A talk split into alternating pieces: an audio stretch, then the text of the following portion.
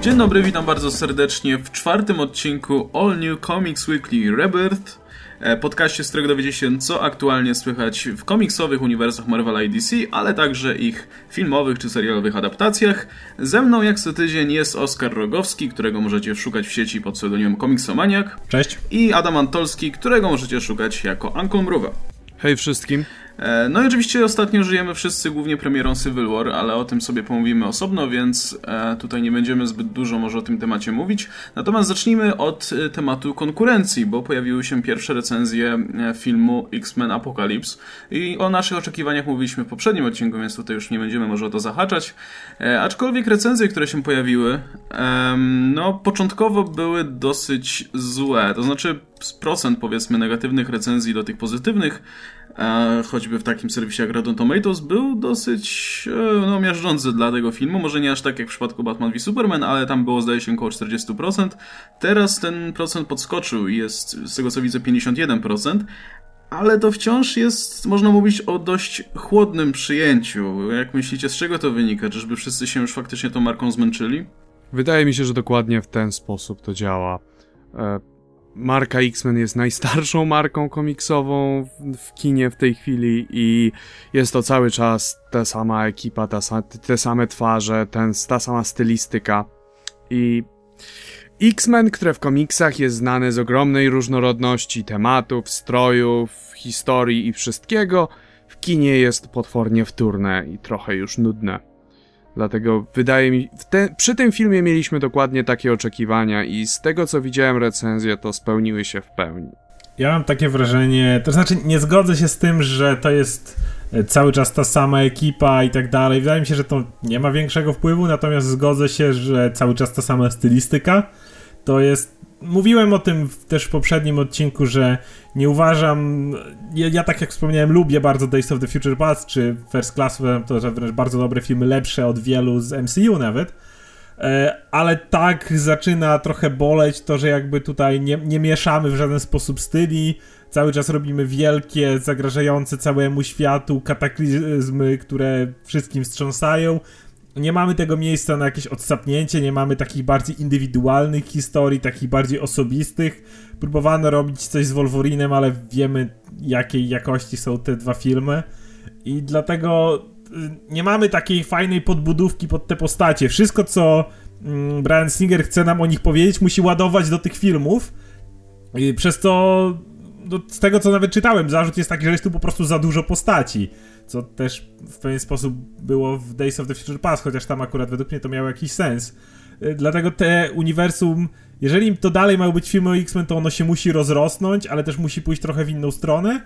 E, kolejna rzecz, to z tego co czytałem, to zarzuty do Wilana, co jest akurat średnie, to jest Apokalips, to powinien być trochę dobry Wilan. E, I jeszcze jedna rzecz, która wydaje mi się zaszkodziła temu filmowi wbrew pozorom, to jest sukces Deadpoola, dlatego że ludzie bardzo by chcieli jakieś już łączenie tego uniwersum, ale ponieważ jest to tak daleko w przeszłości, to to się w żaden sposób nie zetnie i myślę, że już wszyscy jesteśmy zmęczeni tym skakaniem koło lat 70., 80., a chcielibyśmy po prostu zobaczyć X-Men we współczesności. Także ja tak to No widzę. już Kingbar powiedział, że kolejna część prawdopodobnie będzie w latach 90., aczkolwiek nie zaznaczył, czy to będą X-Men, może będzie chodziło o tych New Mutants. Um, ale w każdym razie znowu skoczymy sobie do innej epoki. Um, jeszcze mam wrażenie, że być może na te słabsze recenzje i ciekaw jestem też, jakie to przyjęcie przez publikę będzie i wyniki finansowe, ale to już zobaczymy sobie za jakiś czas. Myślę, że też na te chłodniejsze przyjęcie wpłynęło to, że mamy ostatnio sporo w krótkim czasie tych adaptacji komiksów i X-Men się nie wyróżnia za bardzo niczym specjalnym. To znaczy, gdy mieliśmy Deadpoola, no to wiadomo, jest to film, który był kom kompletnie inny niż inne e, ekranizacje komiksów. No Batman v Superman, no to pierwszy raz Batman i Superman się tutaj spotykają na ekranie. Civil War no to ekranizacja ważnego i popularnego komiksu i jednocześnie mamy popularne postacie, które też się będą bić i jeszcze Spider-Man się pojawi, więc no było czym zachęcić do tego filmu. A w przypadku X-Men, no też inna sprawa, że moim zdaniem ta marka ma problem, miała problem i cały czas ma z tym, że jakby nie stworzyła sobie postaci, które by ściągały ludzi do, na, na film. E, może poza Wolverinem, który tutaj się pojawi tylko epizodycznie, zdaje się. No bo nie wydaje mi się, żeby ktoś szedł na ten film dla jakiejś postaci, co najwyżej dla aktorów. E, zupełnie inaczej niż na przykład w przypadku filmów Marvela, gdzie się idzie, nie wiem, zobaczyć Spidermana właśnie, albo, albo Kapitana Ameryka, albo Ironmana. Tutaj takiej postaci nie ma, one nie są aż tak wyraziste, moim zdaniem przynajmniej. No i przez to ten film też się do końca nie wyróżnia. I jeszcze na sam koniec, nawiązując do tego narzekania, które wspomniałeś na Wylana, myślę, że to bardziej chodzi o to, jak go zaprezentowano, a nie kto konkretnie tym Wylanem jest, bo też masa fanów jest trochę rozczarowana tym, jak się póki co um, prezentuje, powiedzmy, ten, ten przeciwnik. Tylko jeszcze ja chciał tutaj powiedzieć, że to, to, co mówisz, bardziej wydaje mi się odbije się na sprzedaży, na tym, jak ludzie pójdą do kina, bo nie masz tego Spidermana, który zachęca i tak dalej. Ale tutaj na razie możemy patrzeć tylko na recenzję i wydaje mi się, że to jakby samo w sobie nie wpływa na jakieś zainteresowanie tym filmem, no bo recenzje tak czy inaczej to są ludzie, którzy poszli, bo poszli, bo dostali zaproszenia. Tak, ale wiesz, masz tam dużo opinii na zasadzie, jak przeglądałem tę negatywne recenzje, sporo osób mówiło, że o, znowu to samo, że nuda i tak dalej. Myślę, że gdyby ten film był bardziej, to się oczywiście łączy z tym, co poprzednio mówiliśmy w poprzednim, powiedzmy, parę minut temu, ale gdyby ten film był bardziej bardziej wyrazisty, to myślę, że też miałby szansę na, na wiesz, lepsze recenzje, niż kiedy po, kolejny raz dostajemy to samo i jednocześnie nie jest to w żaden sposób oryginalne w stosunku do poprzednich filmów. Bo też samo to, że te filmy były inne, trochę podniosły poprzeczkę w ocenie tego. Uważam, że powinni troszeczkę odpocząć od cały czas pchania X-Men, spróbować o, o, osadzić się w jednym, w jednym miejscu w czasie. Niestety tak się załatwili, że w tej chwili nie bardzo mogą podgonić Deadpoola, bo to zbyt duży jest wiadomo, tu są końcówka lat 80., czyli mamy co, prawie 30 lat do przodu, no to według mnie się trochę tym udupili, a powinni wreszcie osadzić to uniwersum w jednym miejscu, w jednych ramach czasowych i zacząć pokazywać je z różnych stron, a nie cały czas nam pokazywać te największe konflikty w historii X-Men właśnie przez to, jak one przez całą historię przechodziły, bo tak jak mówisz, to robi się w końcu powtarzalne. Powinni zrobić reboot. Yy opierając się jak gdyby na Deadpoolu i na świecie Deadpoola jako podstawowej ramie i stworzyć troszeczkę luźniejszą, troszkę bardziej superbohaterską adaptację X-Men. Dlatego, że X-Meni dotychczas Singerowi mieli ambicje bycia filmem praktycznie społecznym z supermocami. I to z kolei e, First Class, które było kompletnie innym filmem, było taką e, wariacją na temat political fiction, łączenia świata X-Menów z prawdziwą polityką i e, lore komiksowym i Singer. Wydaje mi się, że w tej chwili próbuje w jakiś dziwny sposób, przynajmniej tak sądząc z tych recenzji, w dziwny sposób łączyć te dwie konwencje i nie wydaje mi się, żeby to prowadziło do czegokolwiek dobrego. Moje marzenie jest takie, jeśli jako fana X-Men, że, że w Foxie ktoś się zreflektuje że, i, i pójdzie do Tima Millera i stwierdzi, gościu, zrobiłeś za czapkę gruszek film, na, który zarobił nam tam, nie wiem, 700 czy 800 milionów. Masz to uniwersum i wiesz, i kształtuj je, wybieraj reżyserów i tak dalej, niech, niech oni coś z tym robią. I możliwe, że wtedy, wtedy byłbym usatysfakcjonowany. Ale właśnie, ale pytanie, czy te recenzje wynikają z tego, że recenzentom film się nie podobał, czy może Marvel je kupił? Ha, bo pojawiły się tutaj głosy, że Marvel znowu robi to, co robił przy, przy premierze Batman v Superman i kupuje złe recenzje. Albo, że te, albo no, i, nie mówiąc już oczywiście o tym, że też kupuje recenzje pozytywne dla Civil War, no bo wiadomo, że ten film nie był no na tyle dobry. inaczej taka ocena, No, no nie? wiadomo. Więc y, ja nie wiem, skąd się biorą ci idioci, którzy powtarzają te głupoty w kółko po prostu. Teraz prawdopodobnie przy każdej okazji będą to powtarzać. E, I, i kiedy dotrze do nich po prostu, że Marvelowi bardzo by zależało, gdyby inne filmy też dostawały pozytywne recenzje. Zresztą wydaje mi się, że to, że Kevin Feige ostatnio strasznie chwalił Deadpoola i się cieszył z wysokiego wyniku tego filmu, wcale nie było jakąś kurtuazją, tak, tylko tak. się naprawdę cieszył, bo no weźmy to... Zapłacili mu. Ale do nie, czego ale... zaraz przejdziemy, tak. też on by się cieszył z sukcesu Batman v Superman, to o czym za chwilę ale porozmawiamy właśnie, przy kolejnym wiesz, temacie. Deadpoola szczególnie, bo bo, no bo umówmy się, no na logikę to biorąc, sukces Deadpoola po prostu podkreśla to, co w Marvelu podejrzewam już łapali od jakiegoś czasu, że no jest rynek na oryginalne postacie i na rzeczy, które nie są typowym superhero. No, gdyby Deadpool czy, czy Suicide Squad na przykład, który wyjdzie niedługo, jeśli Suicide też zarobi dobrze i zostanie dobrze przyjęty, no to to tylko otwiera drogę na kolejne inne oryginalne adaptacje, coś co nie będzie tylko bezpiecznym Kapitanem Ameryką albo Avengers, albo Batmanem, albo czymś w tym stylu. Ja mam taki swój tutaj, taki rand wręcz, bo mnie to wkurwia zaczyna już od jakiegoś czasu, szczególnie w tym społeczeństwie w okolicach filmów superbohaterskich i jakby ludziom, którzy z zewnątrz temu się przyglądają, coraz więcej tych jest głosów, że o, bo ten film jest taki i taki, tutaj brak obiektywności i coś tam. I na przykład, jeżeli ktoś wystawił z filmie superbohaterskim 9 na 10, to on nie powinien się wypowiadać, ponieważ e, nie zna się na filmach i tak dalej. Ja bym chciał, żeby ktoś mi kiedyś przyniósł taką miarkę, na, do którą mogę podłączyć do danego filmu i ona mi wtedy niech pokaże, czy ten film jest dobry, czy zły. Bo to mnie po prostu tak irytuje, że ludzie cały czas próbują nam wmówić, że naprawdę istnieje obiektywne podejście, jakiekolwiek obiektywne podejście do jakiegokolwiek filmu, że to jest na zasadzie takie, wiesz, mi się dany film podobał, a nikomu innemu nie podobał, no to znaczy, że musiano im zapłacić, ponieważ w tej mojej miarce, którą ja znam, która ja wiem, że jest słuszna, to ten film powinien być w takim, a nie innym miejscu. I tego jest tak dużo. Jest taki wzajemny hejt na zasadzie, o, jeżeli ten gość wystawił, powiedzmy właśnie Civil War 9, e, to może powinien obejrzeć trochę więcej, nie wiem, ambitnych filmów. To jest sztuka, sztuka na każdego działa inaczej i choćbyś nie wiem ile przeczytał, nie wiem jakich książek, obejrzał nie wiem ile filmów, i tak nigdy nie wystawisz czegoś takiego jak obiektywna ocena. A jeszcze najgorsze jest w tym, że to jest zdanie, które propaguje część krytyków. I to z niektórych portali, których tutaj nie wymienię, co jest po prostu dla mnie już w ogóle absurdalne. To znaczy... Do, do niczego dobrego nie prowadzi.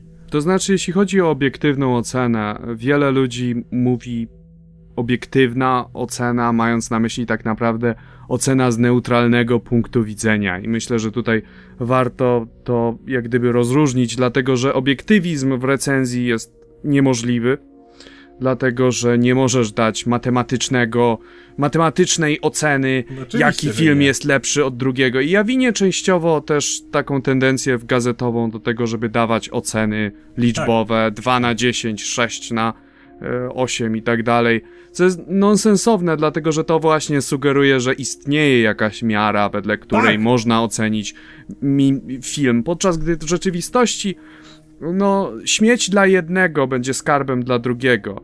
I e, re zadaniem recenzenta jest bardziej danie wrażenia widzowi, czy ten film mu się spodoba, czy nie.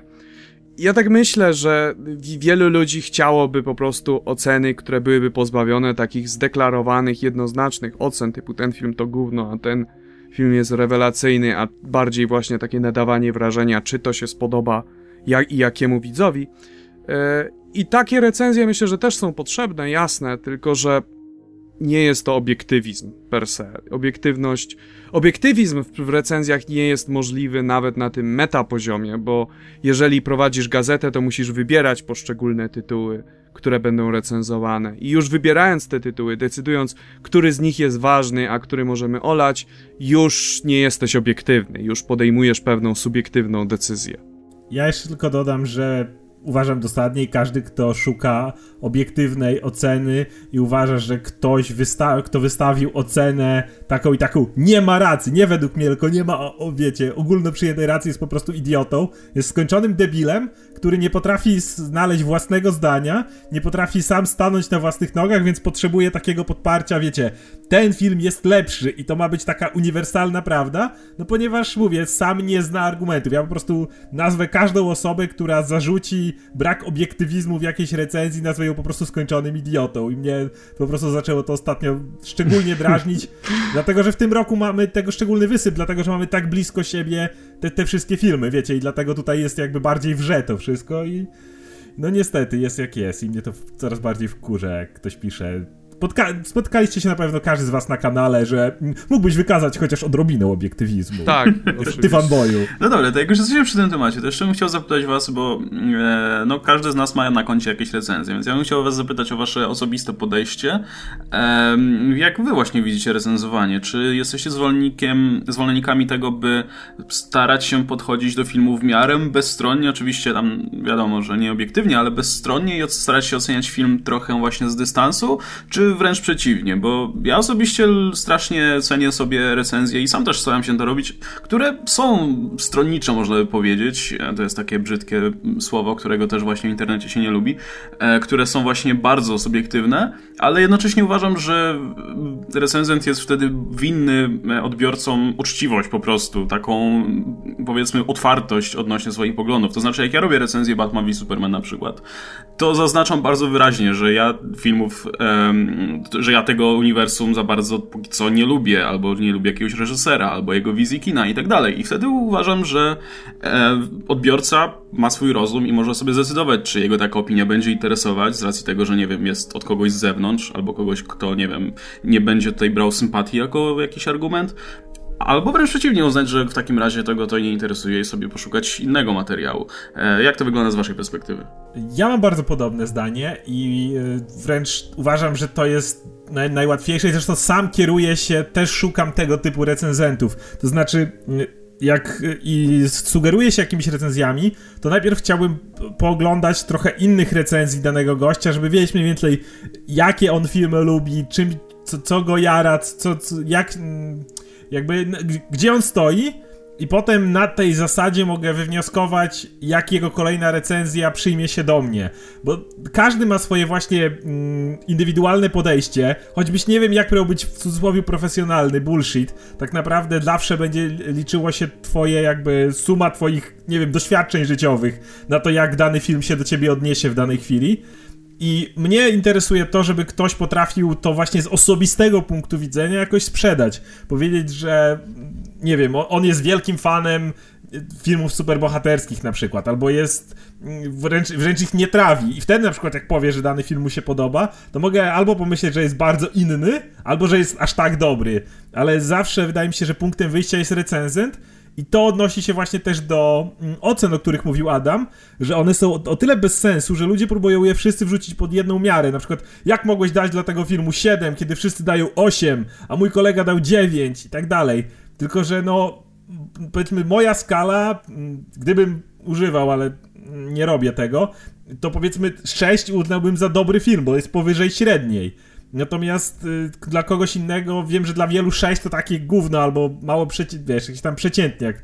Dlatego wydaje mi się, że najważniejsze jest, co recenzent sobą reprezentuje, co on nam przekazuje i jakby od tego wyjść i podejść do recenzji. Inaczej nie potrafiłbym jakoś, jakkolwiek tego uznać, jakkolwiek do, do tego się odnieść.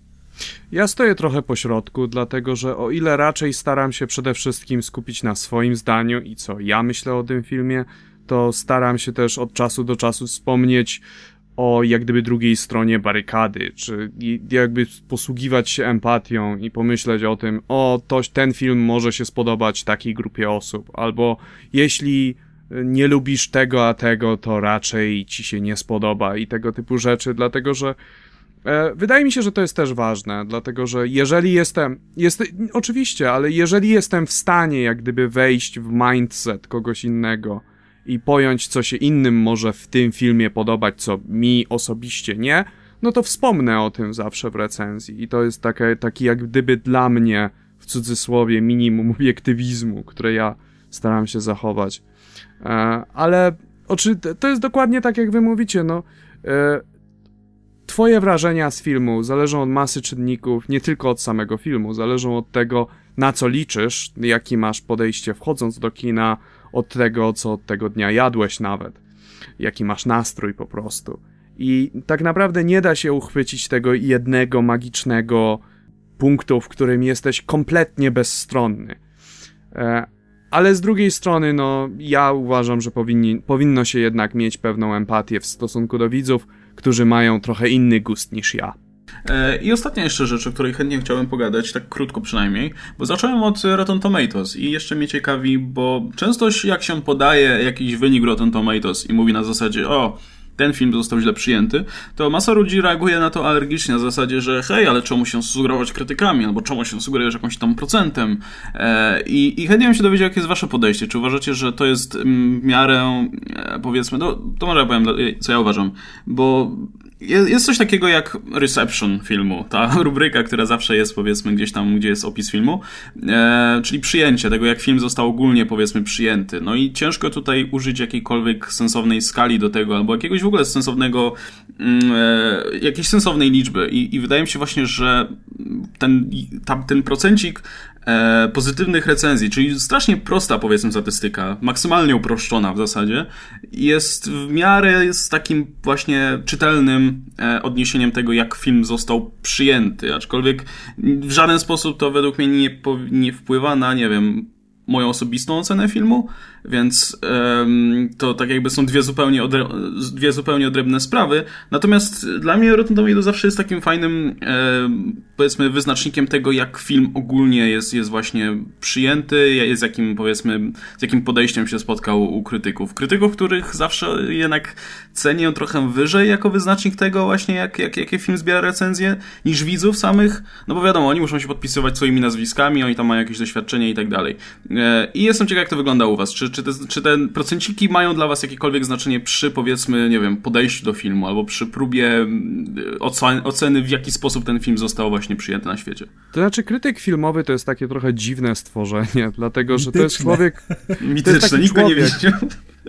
Nikt go nie widział. nie słyszeli. E, no ale to jest e, osoba, która musi oglądać całą masę filmów i to często troszeczkę zakrzywia obraz. Jeżeli jesteś takim niedzielnym widzem, to wybierasz przede wszystkim te filmy, które ciebie interesują, więc z automatu masz jak gdyby troszeczkę cieplejsze podejście do tych filmów, które sobie wybierzesz. Tak, o, Batman i Superman wyglądają fajnie.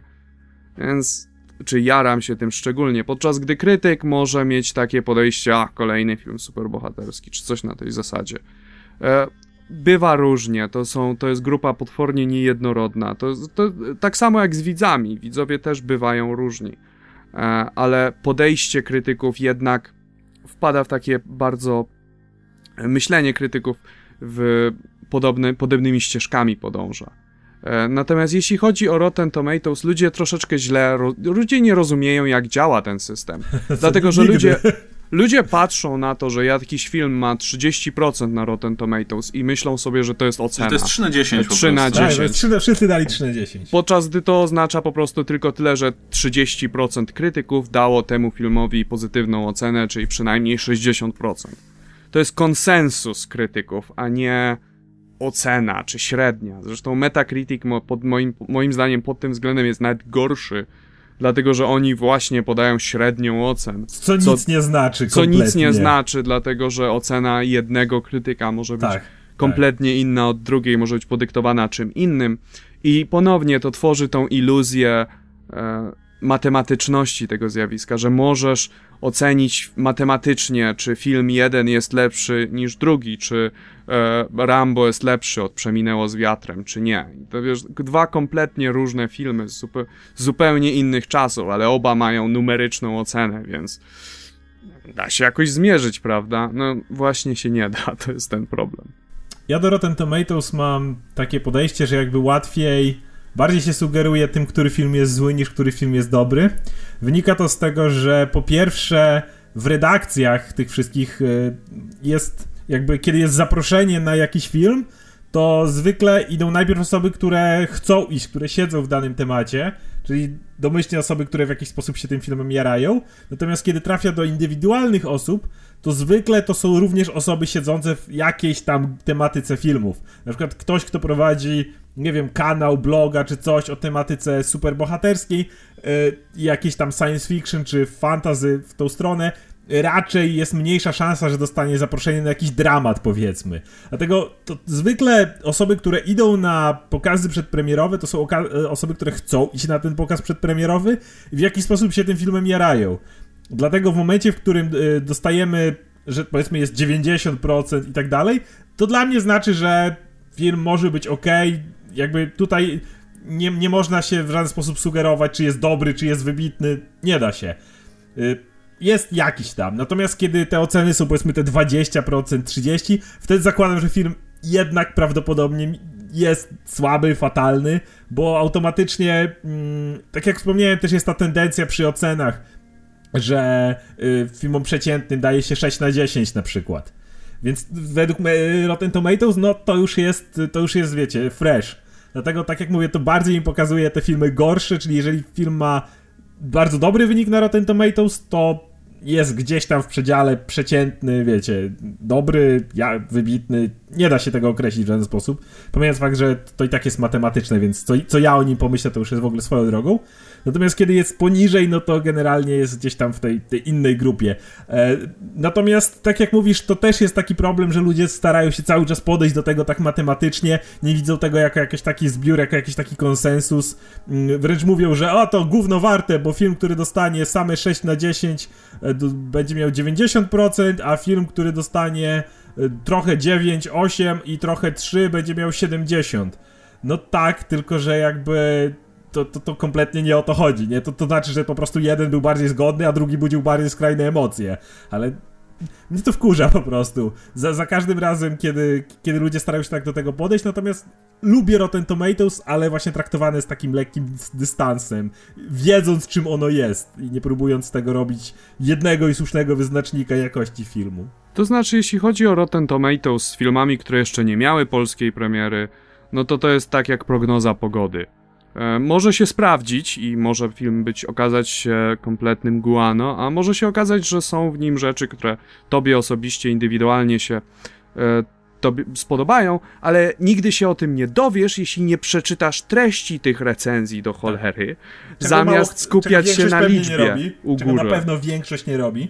Absolutnie nie, dlatego że zorientowaliby się, że kiedy było kiedy było jeszcze te 20% czy coś przy e, Batman v Superman zaraz po premierze, jak poczytałeś te pozytywne recenzje, to mogłeś się dowiedzieć, że wcale aż tak super pozytywne nie były. Gdyby to była średnia ocen, możliwe, że byłaby jeszcze niższa ocena.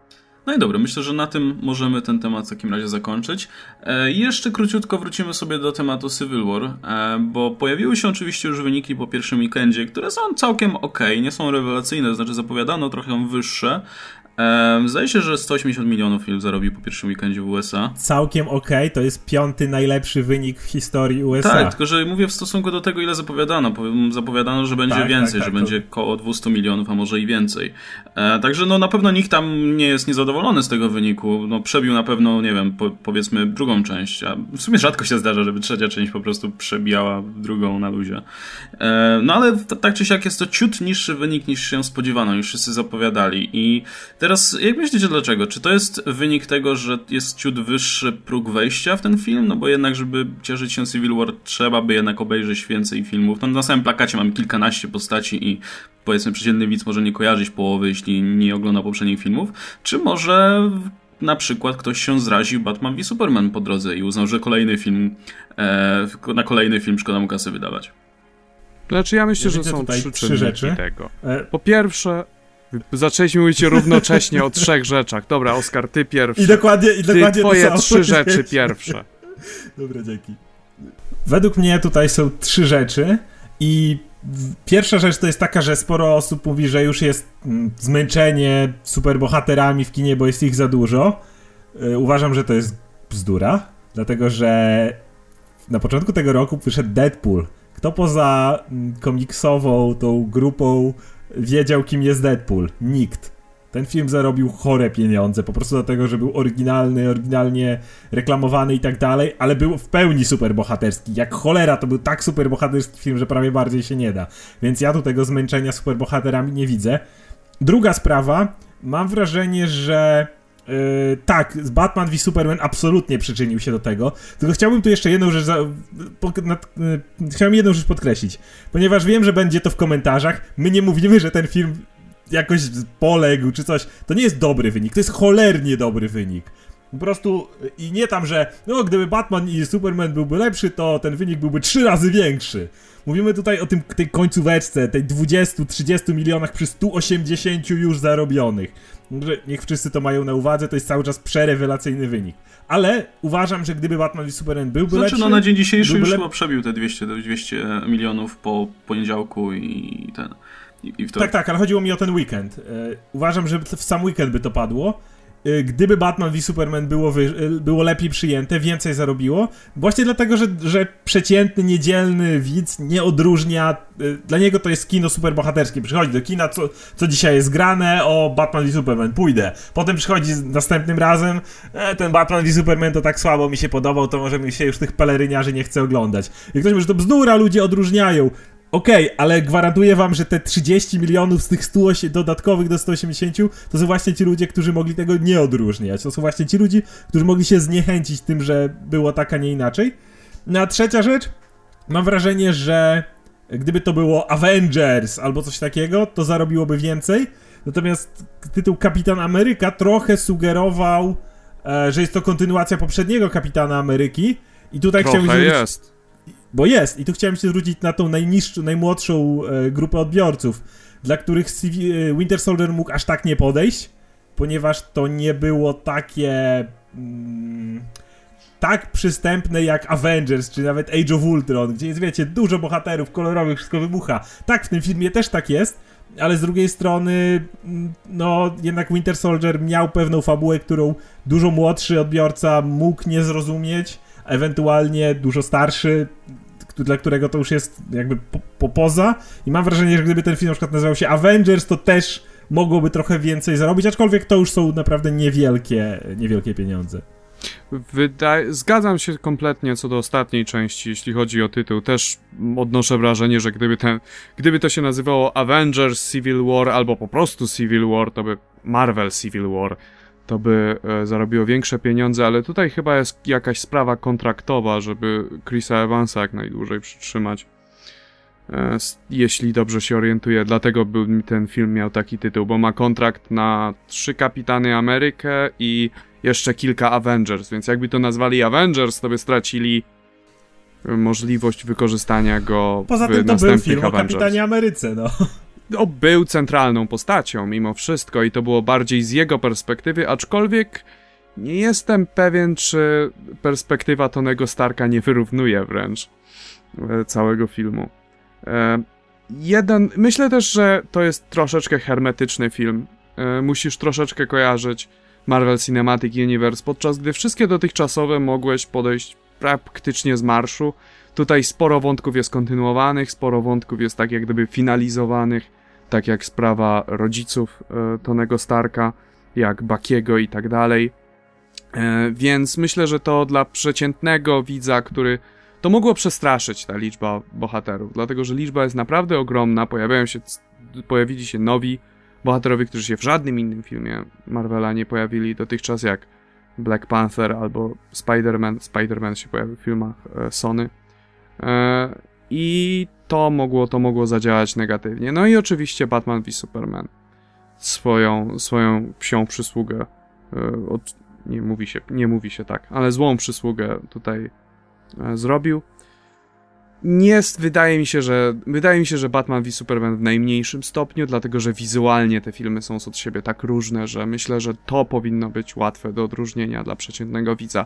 Może niekoniecznie branding na plakacie, ale sama wizualna strona. Filmy Marvela są naprawdę kolorowe, podczas gdy e, Batman v Superman równie dobrze mógł być czarno-biały.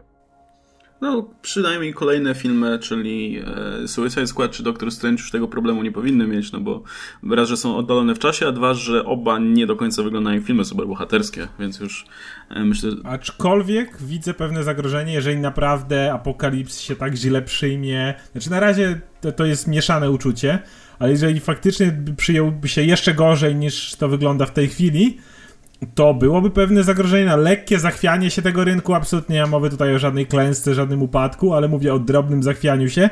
Szczególnie jeżeli potem wychodzące Suicide Squad będzie takie, jak boimy się, że no, będzie. Tylko, że znowu wiesz, no Suicide Squad kompletnie nie wygląda jak film superbohaterski. To nie, nie, nie widzisz po plakacie nawet, żeby to był film Tak, ale X-Men już tak, a co więcej, nawet jeżeli ktoś już powie, że rozróżnia DC i Marvela, ja tego nie kupuję, ale jest za tym na pewno jakiś argument no to już przed X-Men masz nawet logo Marvela, jak film się zaczyna. No tak.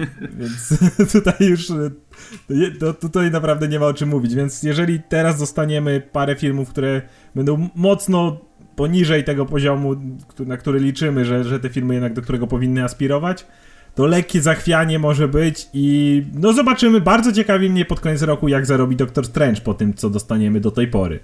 To znaczy, ja chciałem tak zaznaczyć, że E, Im te filmy superbohaterskie robią się coraz bardziej popularne, tym świadomość na temat marek i tego, który superbohater należy do jakiej drużyny, także się zwiększa wśród widowni, więc jest coraz więcej ludzi, którzy kojarzą te wszystkie postacie tylko i wyłącznie z filmów, a i tak orientują się, kto jest gdzie i kto powinien być gdzie i kto do kogo należy. E, ta grupa to jest, nie powiedziałbym wymierająca, ale cały czas zmniejszająca się takich kompletnych ignorantów, którzy idą na ten film, bo o tak. E, oczywiście to się skończy prawdopodobnie tak, jak się skończyło w komiksach, że będziemy mieć widownię, która tylko i wyłącznie w tym siedzi i to jest kompletnie hermetyczne i nie da się do tego wejść. Ale do tego też jest jeszcze daleka droga. Okej, okay, w takim razie ten temat też możemy zakończyć. I teraz tak. Um, Pojawiła się oczywiście informacja o tym, że Ben Affleck będzie producentem Justice League i go tam wepchnęli po prostu nogą, albo on się sam, sam wepchnął prawdopodobnie. I myślę, że tutaj na ten temat, na temat Batman i Superman i w ogóle uniwersum e, filmowego DC już mówiliśmy tyle czasu, że tutaj nie ma co tego jakoś szeroko komentować. No wiadomo, że jest to dobra wiadomość, nie? No chyba się zgodzimy. Chyba, że, chyba, że macie inne zdanie e, i nie chcecie, żeby nikt tam Zakowi Snyderowi grzebał w jego projekcie. Nie, ja mam trochę inne zdanie, ale nie dlatego, że to jest zła wiadomość, to jest dobra wiadomość, ale cały czas. Po pierwsze, może już jest trochę za no późno. To jest trochę desperacki ruch, wiadomo, nie? No, ale Bo Justice League już jest, wiesz, scenariusz napisany, już y, sety przygotowane, jakby Ben Affleck tutaj szału nie zdziała, nawet jeżeli byłby, wiesz, geniuszem filmowym. Natomiast druga rzecz, o której się obawiam, to że jest to takie, właśnie tak jak mówisz, desperacja. Okej, okay, Zak się nie to kto następny? Ben, Ben, ty chodź. Bo, bo mm, jak już podkreślałem, nie chcę się za bardzo powtarzać, to powinien być ktoś z zewnątrz. Natomiast Ben, okej, okay, może pomoże przy. Może pomoże. Przy Justice League. E, natomiast kiedy dojdzie do jego własnego filmu, gościu będzie aktorem, scenarzystą i reżyserem tego filmu i jeszcze ma być takim Kevinem Feige całego uniwersum. Uważam, że to jest za dużo na jednego człowieka. I tak jak mówili bracia Russo, oni się bardzo cieszą, że mają określoną drogę, a jednak jest nad nimi Feige, bo w ten sposób mogą skupić się na piłce, która jest w grze jakby i nie wybiegać dalej.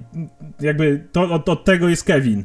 A kiedy musisz robić właśnie film, w którym od razu jeszcze myślisz, o wiesz, piszesz scenariusz i od razu myślisz o pięciu innych filmach, jest szansa, że się pogubisz, jest szansa, że zrobisz trailer, twój film będzie tak naprawdę trailerem, co już widzieliśmy, więc y, to jest lepsza decyzja niż Snyder, absolutnie, ale uważam, że cały czas za mała i zbyt taka właśnie desperacka, że szybko następnego gościa, a nie taka przemyślana, że potrzebujemy kogoś naprawdę solidnego z zewnątrz na tym stanowisku.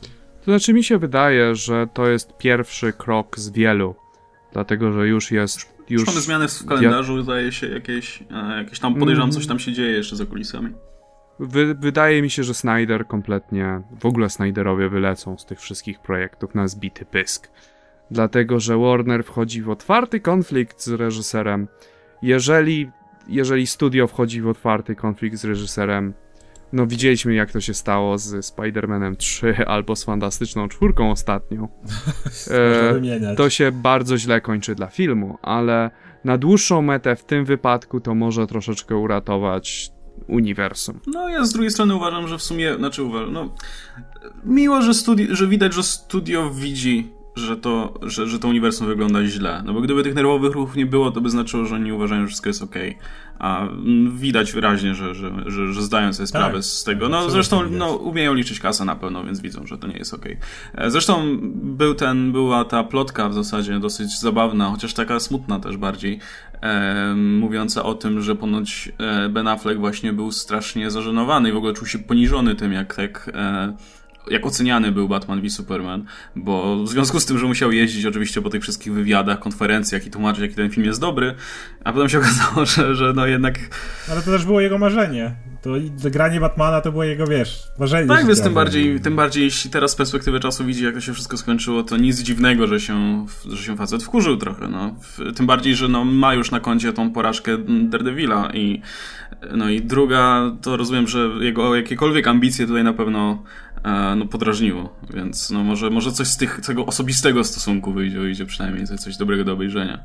Ehm, dobra, i jeszcze była ta, jeszcze był ten, znaczy to w zasadzie była plotka, a ostatnio czytam coraz częściej, że to jest w ogóle już potwierdzone info na 100 Pro, że będzie film z Black Widow. I ja dalej, szczerze mówiąc, to nie wierzę, bo to mi się wydaje bardzo nieprawdopodobne. Głównie z tego powodu, że nie sądzę, żeby to się sprzedało jakoś bardzo dobrze, szczególnie teraz, w tym czasie, kiedy Marvel raczej produkuje duże rzeczy e, albo jakieś bardzo oryginalne. A poza tym, no nie, nie, to nie jest dobre, ani to, to nie, wcale mnie nie cieszy, ale z drugiej strony filmy z bohaterkami jednak nie mają na razie dobrej prasy, ani się dobrze nie sprzedają, więc może być trochę problem też z opchnięciem tego filmu. Poza tym Marvel nie ma miejsca na, na, na, na taki film. Umówmy się. To, to znaczy, plotka wynikła z, bo trochę zmienił się dialog z Kevinem Feige. On mówił, że nie, nie, nie, nie, nie ma miejsca, nie ma miejsca, a teraz zaczął mówić w ten sposób, że bo, bo to, to wynikło z jego wypowiedzi, yy, że jest to coś, czemu się bardzo przyglądamy w związku z nadchodzącą czwartą fazą. Tylko ja osobiście uważam, że on tak powiedział dlatego, że powoli się ta trzecia faza kończy. Już przeszliśmy te wszystkie kamienie milowe i następny to już jest Infinity War, jakby jest, kończymy tą fazę, więc teraz wypadałoby zacząć mówić on i nie, i nie mówić, to znaczy nie, nie, ni cholery nie interesuje nas film o Black Widow. I ja mam takie wrażenie, że ludzie trochę, którzy bardzo chcą ten film, nie mają pojęcia jak działają studia. To nie jest tak, że nagle, bo wiem, że ludzie chcą film o Black Widow tak samo jak mówiliście, że o ten, to jako serial na Netflix i to jako serial na Netflix i ten bohater solowy film.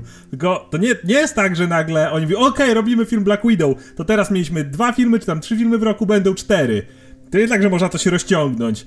Powinni, każdy powinien sobie odpowiedzieć na pytanie, czy wolałby obejrzeć film o Black Widow, czy na przykład o Captain Marvel z jakimś y, oryginalnym podejściem do, nie wiem, obcych ras? Czy wolałby obejrzeć Black Widow, czy woli obejrzeć, nie wiem, co, co tam oni jeszcze planują? Black, Black Panthera. Panthera na przykład właśnie. I zawsze prawdopodobnie odpowiedź nie będzie Black Widow. To jest postać, która rewelacyjnie działa jako postać drugoplanowa. To jest ona. Zresztą jest jej w cholera, cholernie dużo w filmach. Ona ma. W którym filmie się nie pojawia. Może poza pierwszymi Avengers, no i Iron Manie 2 nie wspomnę, i w ogóle wolę o tym filmie nie wspominać, to, to jej jest bardzo dużo. Ma, Scarlett Johansson ma bardzo dużo czasu ekranowego, naprawdę ma sporą rolę. Plus wydaje mi się, że ona mogłaby jeszcze zadziałać, gdyby naprawdę dalej myślano o łączeniu e, seriali i filmów, wiecie, pomieszać to trochę z Daredevilem i tak dalej. A my już wiemy, że to już jest dawno, wiesz, off the table, nie ma o czym mówić, żadnego łączenia seriali i filmów nie będzie, o czym zresztą też niedawno wypowiadał się Kevin Feige po raz kolejny, że nie widzi tego. Tak, oczywiście bardziej dyplomatycznymi słowami, ale dokładnie to powiedział. No to nie widzę tego, żeby Black Widow miała jakiekolwiek miejsce, w, kiedy, kiedy robimy dużo większe filmy, dużo bardziej skupione na innych sprawach. Plus słyszałem plotkę, znaczy propozycję, niech to będzie jej origin. Chcielibyście to oglądać? Bo nie, nie, nie to jest w ogóle propozycja, która się pojawia najczęściej, a która to po prostu wygląda najmniej ciekawie. I jest to najgorszy sposób, żeby ten film ewentualnie sprzedać. Bo jeśli chodzi o to, co ty mówiłeś, Łukasz, czyli o to, że filmy z superbohaterkami mają złą prasę, to jest na to bardzo proste rozwiązanie. Sprzedać to jako film szpiegowski. Tak, tylko że właśnie e, jednocześnie, Black... no, wydaje mi się, że Black Widow to nie jest postać, która by naprawdę sprzedała film. Wiesz. Black Widow nie, ale Scarlett Johansson film, no, tak. No możliwe, ale to też nie jest film, któremu dasz wielki budżet i jednocześnie dużo ci się z tego zwróci. To by musiał być mniejszy film, a myślę, że Marvelowi się bardzo nie opłaca robić a zajął, film. Ale Dokładnie, a zająłby strony, grafik. Ale z drugiej strony e, Black Widow nie potrzebuje dużego budżetu. Ja bym bardzo chciał zobaczyć Black Widow, co jest kompletnie fikcją, od razu mówię, to jest niemożliwe. Ale bardzo bym chciał zobaczyć jakiś serial z nią. No, myślę, że nie, na serial, by to było możliwe, by to było możliwe jakkolwiek, to oczywiście serial na Netflixie wyglądałby super jako Black Widow. Z filmem jest taki problem, Tylko, że... Tylko, że nie stać by ich było na Scarlett Johansson. Za, za cholerę, ale z filmem byłby taki problem, że oni mogliby, jasne, budżet nie byłby duży potrzebny, ale oni by prawdopodobnie nie wyciągnęli też z tego wiele, w sensie fajnie, żeby to się zwróciło, na pewno by się zwróciło, na pewno by na tym zarobili, ale po prostu Disney Marvel są teraz w takim punkcie, że wolą inwestować więcej i wyciągać więcej, bo póki co to działa i oni coraz, coraz odważniej mogą sobie poczynać, tak jak się mówi o kosmicznych budżetach Infinity War i tam to i różne teraz będą na tytuły tych filmów, co zresztą no to to inna sprawa, ale mm, wydaje mi się, że oni wolą jakby za większe pieniądze wchodzić i większe z tego wyciągać, kiedy Black Widow to byłaby właśnie mała kasa i stosunkowo mały zarobek, a cały czas zajęłaby miejsce w grafiku, bo to bez względu na to, jak mały budżet, to cały czas zarezerwowałoby jakiś tam kalendarz, wiesz, trzeba było tym filmem zajmować się jednak dalej tak samo jak innymi, po prostu z mniejszymi pieniędzmi, więc uważam, że to się im po prostu nie kalkuluje. Czyli, czyli się nie spodziewamy, rozumiem, Black Widow. Moim zdaniem jedyny, jedyny powód, żeby Black Widow powstała, to by musiało być naprawdę jakieś naprawdę silne lobby w Marvel Studios. Jakieś po prostu maksymalnie oddani fanboy, którzy by jakimś cudem to przepchnęli, ale też nie sądzę. przy czym jeszcze absolutnie chciałbym, żeby było więcej superbohaterek w kinie. Naprawdę liczę na to, że pod tym, mimo co, jak na razie DC sobie radzi, że Wonder Woman wypali, bo bardzo bym chciał, żeby wreszcie kobiece bohaterki miały swoje filmy, miały większą siłę przebicia. Liczę oczywiście jak najbardziej na Captain Marvel, bo faktycznie jest ich mało, a szkoda, bardzo szkoda, bo są rewelacyjne postacie zarówno w DC, jak i Marvelu. Tylko może to nie powinna być Black Widow, chociażby też jeszcze z jednego prostego powodu. Ona jest zwykłą kobietą, yy, super wytrenowana i tak dalej, ale wiecie... To źle? Że, to jest źle z takiego powodu, że jak masz Hulka i Tora i Ironmana i wiesz, na zasadzie, dobra, przylatuje Thanos, to wiesz co, Black Widow, to ty tam załatw mu tych tam, jego tych y, tam podprzydupasów, którzy tam sobie latają, a, a, a wiesz, a prawdziwe zagrożenie zostaw dla nas, prawdziwych facetów. Chodzi o to, że ona nie mogłaby, wiesz, konkurować w tej lidze i chciałbym, żeby właśnie pierwsze mocne superbohaterki miały nie tylko silny charakter, ale też mogłyby porządnie przypierdolić, że tak powiem, dla Tora czy dla Supermana w odpowiednim uniwersum. To znaczy, ja nie widzę tego filmu kompletnie przed y, Captain Marvel ale domyślam się, że czwarta faza e, filmów Marvela będzie miała troszeczkę inną konwencję niż dotychczasowe, bo będą zmuszeni do zejścia troszeczkę niżej, do mniejszych historii, dlatego że po Infinity co je więcej zrobisz, prawda? Jak bardziej epicki możesz się stać, zanim się zrobisz nieznośny. I e, wydaje mi się, że wtedy być może faktycznie w czwartej fazie byłoby miejsce na taki filmik. E, nie zgadzam się z tym, że Black Widow nie jest ciekawą postacią. Jest bardzo ciekawą i weź pod uwagę, że była prawdopodobnie najlepszą częścią tego chujowego Iron Man 2 i e, była I też. Prawie nie było. A, a, a, i tak zrobiła wrażenie. Najlepszą I... częścią był Colson. Teraz tak się zastanawiam. Colson też tam niewiele go było. No, to, no. Taki film, no co zrobisz? Pamiętacie jeszcze jak Colson był w filmach? To były dobre czasy. Ja absolutnie nie powiedziałem, że ona nie jest ciekawa, ale po prostu uważam, że jeżeli miałaby być jakaś reprezentacja y, kobieca w filmach, to uważam, żeby na początku, że powinni zacząć od y, właśnie tej, która może równie dobrze stawić czoła tym samym zagrożeniom, co faceci z górnej półki jakby. A to znaczy... nie tylko, wiesz, pozbywać się tych tam, nie wiem, mięsa armatniego na ziemi. To znaczy, ja nie patrzę na to jako e, reprezentacji kwestia. Ja patrzę na to, no to czy Black Widow byłaby wystarczająco ciekawą postacią. Traktuję ją jak gdyby tutaj na równi z na przykład Hawkeye. Czy wyobrażasz sobie film Hawkeye? Serial, to tak. Nie, nie, czyli to sama historia mniej więcej, co z Black To jest ta, ta sama historia. E, I biorąc pod uwagę, że Nick Fury w końcu nie dostał swojego filmu, no to jest mało prawdopodobne, że Black Widow dostanie. Dobra, komiksiki. E, mieliśmy Free Comic Book Day. E, wyciągnęliście jakieś darmowe komiksy? Wyciągnąłem Sonika. Okej, okay, przejdźmy dalej. E, ale był... Civil War 2. Civil War 2, też to czytałem i, i raz, że ten komiks był taki sobie, w zasadzie był kiepski, ale zdziwiło mnie strasznie, że strasznie dużo ważnych rzeczy tutaj w cudzysłowie się wydarzyło w tym komiksie. W sensie pojawił się ten Ulysses e, i nie wiem, Oskar, czy on się pojawiał gdzieś gdziekolwiek wcześniej? Nie. nie no to, to jest nie. jego pierwsze przedstawienie w darmowym komiksie. Ale ma być jego jakiś origin no, później, no możliwe. Już zapowiedzieli. Mamy, pierwsze, tak. mamy dwa prawie zgony. Nie wiemy jeszcze, czy te postacie przeżyły, czy nie, ale zostały nieźle. Mamy powrót Thanosa i jeśli ktoś nie czyta Ultimates, no to mógłby się zastanawiać, skąd on się tutaj wziął w ogóle i czemu go wcześniej nie było Ja nie nigdzie. czytam i się zastanawiałem i zastanawiałem się, czemu jest tak lamerski. I czemu, czemu, czemu jest uzbrojony po zęby jak jakiś cable w ogóle i strzela z karabinu. To już to wyglądało kuriozalnie. Thanos jest potężny, ale mm, problem jest taki, że znowu jak nie czysz Ultimate, nie siedzi się głęboko w Marvelu, to nie wiesz jak potężne są istoty, które go otoczyły. A tam miałeś kilku supermenów generalnie wokół niego, dlatego to nie jest tak, że on jest lamerski. Po prostu, to tak wyglądało. jakby na Darkseida nie... wyskoczyło sześciu supermenów, to gwarantuję ci, że też miałbyś wrażenie, że jest lamerski. Wyskakiwało więc... w komiksach i sobie radził. E, więc i zawsze to było w scenerii takiej wyjątkowo epickiej, na księżycu, na tle, wiesz, ziemi z oddali, czy coś w tym stylu. Tutaj po prostu e, Thanos pojawia się na polanie, natychmiast goście na niego na, najeżdżają, no, zaczynają się napieprzać. E, Thanos ma what the fuck w ogóle, nie spodziewał się niczego, no i to tyle. Tak, no bo takie... fabuła tego komiksu wygląda tak, że się spotykają, e, że, że przy, przylatuje Rhodey i spotyka się z um, Captain Marvel. I oni, znaczy z Ultimate w zasadzie się spotyka, To nie? jest zawsze takie śmieszne. Tak, no i wiadomo, Rowdy jest taką tylko booty call dla, dla, tej, dla Captain. Marvel. No ale to jest mniejsze, akurat. Rowdy jest ważny później jak dostaje łupnia. Ale to jest tak, że on przy, przylatuje, a oni mówią, sorry Rowdy, nie czekaliśmy na ciebie, czekaliśmy tak naprawdę na reprezentację Inhumans i oni się nagle pojawiają. No i przychodzi Meduza, przychodzą z tym nowym mutantem Ulyssesem. No i i- Ulysses jest w ogóle sympatyczny i mówi, że fajnie, że chcecie mnie zbadać, w ogóle jaram się tym strasznie. W ogóle chyba pierwszy raz w historii ktoś tak reaguje na, na, na to, że ktoś innego No chce tak, go badać. tak. No i on mówi, o nie, mam wizję i przy, zaraz przyleci tutaj Thanos. No i mamy, mm, mamy skok i przylatuje Thanos i wszyscy są na niego przygotowani, więc mu spuszczają łomot. I w międzyczasie jeszcze e, She-Hulk i Rhodey dostają po głowie i nie wiemy, czy przeżyją.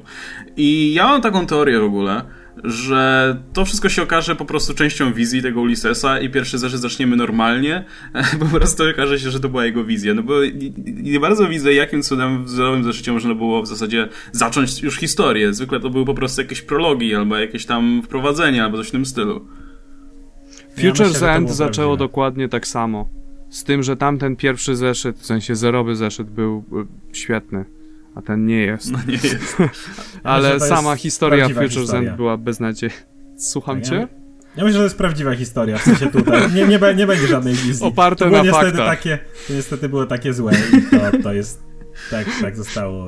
Nie... No nic. Thanos, jest- to jest prawdziwa słabe, ale- historia. Ale tak jak cały ten, ten wątek, o którym mówimy, ten, ta kość niezgody, która będzie... No to się tak pojawia ten zupełnie nagle, nie wiadomo No skąd. patrzcie, to ja przewiduję przyszłość, teraz A- będziecie się o mnie bić. Ale to jest w ogóle jakiś ziom, po prostu. Ej, Tak to nie jest w żaden... w tym świecie, no. Ale to nie jest w Ale tu ogóle masz w żaden przykład- sposób, nie wiem, epickie czy coś, czy nie czujesz żadnej wagi, po prostu zi- ziomek. No bo to wiesz, oni to robią z Inhumans od jakiegoś czasu, że po prostu nagle się pojawia jakiś ziom i hej, mogę zniszczyć świat, albo przepowiedzieć przyszłość, albo coś. Więc nie wiem. No to- to jest tak jak wiesz z X-Men po prostu. Jak nie mieli pomysłu do wymyślenia Aha. jakiegoś X-Men po prostu z jakąś mocą, teraz to samo robią z Inhumans, nie? Mniej więcej jak to wygląda. No nic, w każdym razie komiks jest za darmo, także możecie po niego możecie dostać jeszcze z jakimś zamówieniem w jakimś polskim sklepie komiksowym, albo po prostu go, nie wiem, poszukać gdzieś.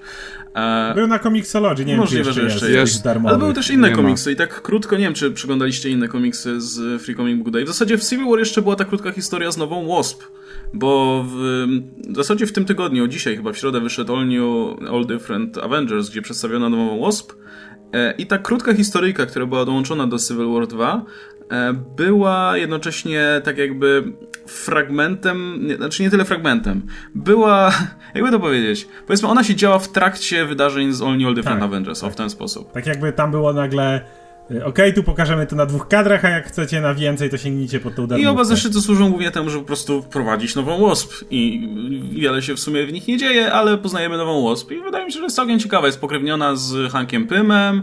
I ogólnie ona nie wie, co się wydarzyło z Pymem, nie wie, że teraz jest Ultronem, e, nie wie... No i ona przylatuje do Avengers i ona strasznie chce się wykazać i stwierdziła, że najlepszy, najlepszym pomysłem po prostu będzie przylecenie do Avengers. W każdym razie ona jest okej, zobaczymy jak będzie pisana, myślę, jak Mark Waid się sprawdzi, to, to, to coś z tego będzie. Ani mnie to nie jara, szczerze mówiąc, ani, ani nie jestem jakoś negatywnie nastawiona. Co, co, co ty sądzisz? Ja uważam, że to jest głupie. Ja, już przed chwilą mówiliśmy o Ulyssesie, który pojawia się z dupy, a ta Wasp i to jeszcze... Gdyby to było jakieś takie lepiej wprowadzone na zasadzie, że masz pokazane jakąś dziewczynę, która gdzieś sobie mieszka i potem wiesz, że ona coś wiedziała, ale oczywiście ona nie może być zwykłą dziewczyną, która wiesz, na przykład przyjeżdża potem do laboratorium swojego ojca i tam odkrywa te cząsteczki. Nie, no po co? Mamy dziewczynę, którą znalazł Winter Soldier, jak pracował dla tam Związku Radzieckiego, zabrał ją do Red Roomu, aby była super szpiegiem, agentem wiecie, nową Black Widow, ale również bardzo szkoliła się w nauce, bo miała to w genach i udoskonaliła działanie cząsteczek Pyma, aby stać się nową Wasp. Jak stamtąd uciekła, to poszła do swojego ojca, który poleciał w kosmos, stać się, połączyć się z Ultronem i dołączyła do, chce teraz dołączyć do Avengers. Tak spoko, no fajne życie miałaś. Nie, to znaczy ja widzę, wiesz, no i- mi się... nawalili jej tego po prostu tyle i to dostajemy na dwóch stronach. Nie, to nie jest tak, że jak walniesz więcej Red Roomów i tajnych treningów ninja i super nauki po drodze, to ta postać staje się od razu ciekawsza. Sorry, to tak nie działa. No nie wiem, mi się wydawało, że miał całką spoko dynamikę z tymi młodymi przynajmniej. E, znaczy, ja widzę pewien potencjał, jeśli właśnie Pym wróci na Ziemię, już zdaje się wrócił. No, zaraz wróci. A wiadomo, że wróci i no, to jest jedno, jedno pole do jej rozwoju, no i drugie jest to, że możliwe, że jeszcze będą się tam w tej jej przeszłość zagłębiać. E, także mówię, no to jak w przypadku tej Quasar, no wiadomo, ta postać nie jest w stanie cię ekscytować w żaden sposób, no bo jak? Ale no zależy jak tam będzie pisana, nie? Ale to nie wzbudziło też żadnych emocji, No, no, wiesz. wiadomo. Jest, pojawia się córka, o której Pym nigdy nie wiedział, która sama nigdy nie poznała swojego ojca, to dało się napisać emocjonalnie, a masz, wiesz, historię o Red Roomie i badaniu cząsteczki Pyma. Więc, ale może, może to tak ma być, to jest córka Pyma, Pym był największym nudziarzem w historii, więc może też ma być nudna. nie? No nie, zobaczymy w każdym razie. E, w- I o właśnie, jeszcze z dzisiejszych zeszytów, e, to teraz może powiem o tym, że mnie zapomniał, bo mm, mówiłeś, żebym powiedział ci, jak All New X-Men wypada. Przeczytałem to. I nie jest aż tak złe, to znaczy, e, bo teraz w tytułach z X-Men dzieją się te Apocalypse Wars. I póki co wszystko wskazuje na to, że te tytuły w ogóle nie będą się ze sobą łączyć, że po prostu w każdym osobnym tytule z X-Men Każdy ma ma swoją, nie, ma swoją jakąś historię związaną z apokalipsem i tyle. Yy, I w jednym są w przyszłości, w drugim nie i po prostu każda jest jakoś związana z apokalipsem, ale to nie jest jakiś ogólny crossover, oni się nie spotkają nic w tym stylu. No, na, na dzień dzisiejszy tak to wygląda. Em, no i przy okazji Extraordinary X-Men to mi w sumie pomogło polubić tę serię trochę. W dwóch ostatnich zeszytach, kiedy był Apocalypse Wars. Ostatni numer um, Uncanny X-Men też był spoko. Był Też mi się tak. podobał, także, także, także ca- dużo dobrego ten, ten mini event robi. E, No i w przypadku All New X-Men e, powiem ci tak, pierwsze sceny to jest impreza, którą urządzają na, cze- na cześć Ewana, który kończy 16 lat. Ewan, Ewana, czyli Genesisa, czyli klona Apokalipsa, jeśli ktoś tutaj nie wie. I nie jest mu z tego powodu przykro? E, Jest mu zajebiście przykro, ale to za chwilę. Ale słuchaj, jest impreza, na którą zaproszeni są ci wszyscy młodzi mutanci, więc jest iBoy, i jest Shargirl, i jest, wiesz, ci wszyscy ludzie oprócz Quentina, bo nie wiem, Quentin zniknął Pojawili się. w ogóle. Ale przyszli, więc żyją w tym uniwersum, więc gdzieś są. Jej. Nie wiem gdzie są, ale są, więc strasznie się rałem. Myślałem, że będzie jakaś historia z nimi związana, ale nie. Ogólnie jest tak, że oni siedzą na tej imprezie i wiesz, Kid Gladiator jest DJ-em i zapuszcza tłuste bity. Dokładnie tak mówi. I w którymś momencie Ewanowi robi się smutno. I masz O. Cały, cały środek zeszytu. Ewan podróżuje po USA, jest mu smutno. Znaczy bierze Nie bez powodu autor nazywa się Hopeless. nie, ale to jest tak, że on bierze tego, tego wiesz, małego, no, jaką tam, Picus się nazywa ten mały, mały Nightcrawler, te, i, on, i go teleportuje gdzieś tam na jakąś wioskę, no i on tak wspomina, że no, miał takie świetne dzieciństwo i taką idealną amerykańską rodzinę, a potem się dowiedział, że to wszystko było kłamstwo i że mu tutaj to jest tak smutno, nikt go nie lubi. Jacyś ludzie go tam oczywiście wyzywają, że jest mutantem, wiesz, standard. E, ale potem się robi w miarę ciekawie, bo potem, potem nagle się przynoszą do starożytnego Egiptu, boom, razem z młodym Beastem. Więc jest fajnie i spotykają młodego Apokalipsa w ogóle w, w, tym, w tym Egipcie. Więc e, ta Który końcówka wygląda jak Ewan pewnie, tylko nie jest łysy, trochę starszy. E, ale reszta tak, wygląda tak samo, te same usta i tak dalej. I wiesz, że prawdopodobnie wyrośnie Apokalipsa i może coś, coś z tego będzie jeszcze. W sensie ten początek był fajny, środek standardowy All New X-Men i końcówka daje jakieś nadzieje, więc będę czytał dalej. Ale nie masz wrażenia, że, że tutaj właśnie Hopeless próbuje znaleźć jak każdy powód dla każdego, każdej postaci w tym komiksie, żeby było jej przykro. No. Szuka w historii dowolnej postaci największych smutów, żeby właśnie w tej serii mogła je trochę powylewać. Ja nie wiem, ja, ja w ogóle... Takie wrażenie Ja nie czaję, jakim cudem Hopeless, który potrafi pisać tak fajną i tak energetyczną serię z y, Spider-Woman. To jest prawda, której ostatnio nie czytam, bo jest ten crossover z, z, innymi kobietami pająkami, które mnie ni cholernie interesują, więc to sobie odpuszczę. Ale To nie wrócę do tej serii, jak tylko się skończy, bo strasznie jest fajnie pisana, jest bardzo oryginalnie w ogóle ilustrowana. No, strasznie dużo kombinuje na tą serię. No, nie jest to zwykły komiks superbohaterski. Tym bardziej, że główna bohaterka ma tam dziecko i ogólnie jej macierzyństwo jest tutaj w zasadzie najważniejszym elementem tego komiksu. A z drugiej strony pisze taki badziew po prostu. No ale okej, będę mówię, będę śledził jeszcze dalej, zobaczymy co tam, co tam jeszcze będzie. Dobra, Adam, o czym byś chciał powiedzieć teraz? Action Comics 52, Okej. czyli też, wielkie też, też spotkanie przeczytałem Supermanów. I, I ciekaw jestem twojej opinii. No, wydaje mi się, że Tomasiemu chyba mało płacą, e, albo nie czytał w ogóle komiksów innych z DC w ostatnim czasie, albo jedno i drugie, dlatego że ten komiks już odlatuje kompletnie poza continuity i są potężne problemy. No ale oczywiście kontynuujemy wątek, śledzimy cały czas tego świecącego Supermana, który powstał z, z właściwego Supermana, dlatego że Superman jak umiera, to się wylewają jego moce i inni stają się też Supermanami. W, Batman Superman dostaliśmy tego chińskiego Supermana i tak dalej i Great Ten. Tutaj dostajemy trzech Supermanów, czyli Supermana naszego właściwego z New 52, którego już wszyscy znamy, Supermana sprzed New 52, którego wszyscy kochają i lubią i znają i jeśli nie znają, to powinni i nowego chujowego Supermana, który jest, powstał z jak gdyby odpadów tego New 52 Supermana. I sytuacja wygląda tak, że Superman, Batman i Wonder Woman szukają tego świecącego, dlatego że on robi rozpierdol. Z jakiegoś powodu leci do tego pre-New 52 Supermana. I to jest trochę głupia sytuacja, dlatego że e, oni tam, tam, on tam z synem gotuje obiad, ten Superman właściwy, Superman proper, Superman stary.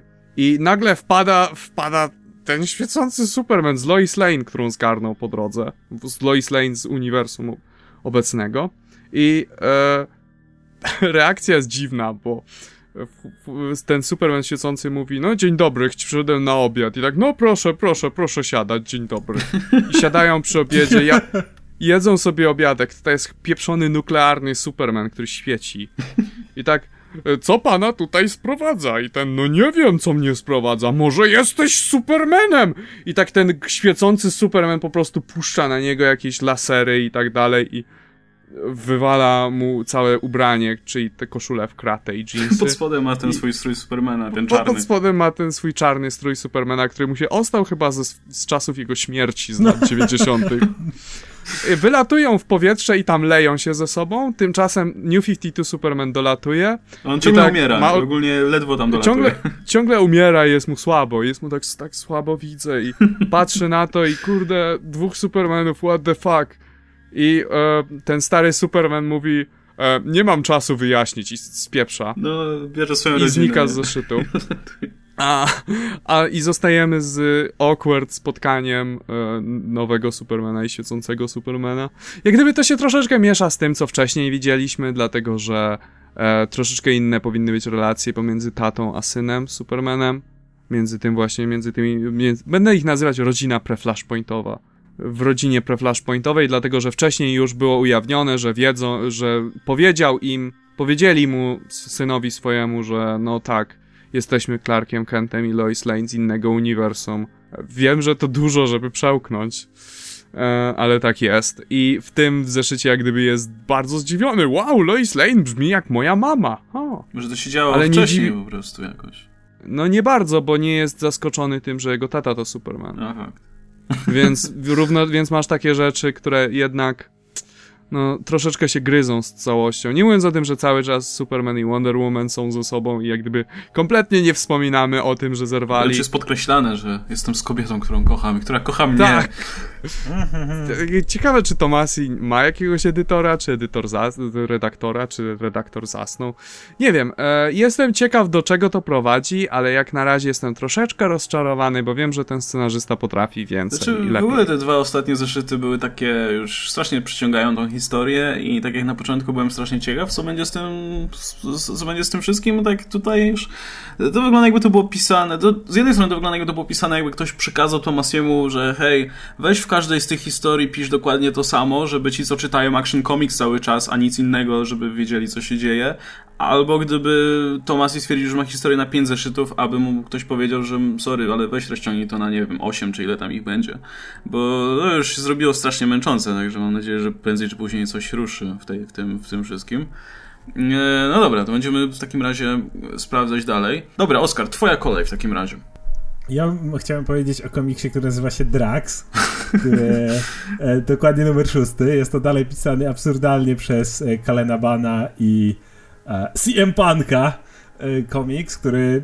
Idea jest taka, że Drax, e, jak ostatnio walczył z Fing Fang Fomem w kosmosie, to odkrył, że Fing Fang Fom porywał dzieci na planecie z różnych planet i teraz chce te dzieci podwozić na swoje planety. Posłuchaj, to, to, posłuchaj siebie na nagraniu potem.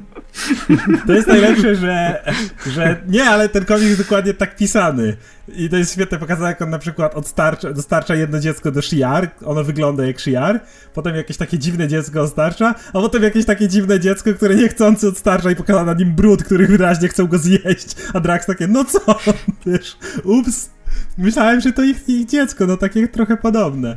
E, co jest najciekawsze w tym komiksie, to że w pewnym momencie pojawia się taka łowczyni nagród, która chce Draxa zgarnąć i tam innych. Oni uciekają i nagle na, na, pokład ich statku teleportują się dwie postacie.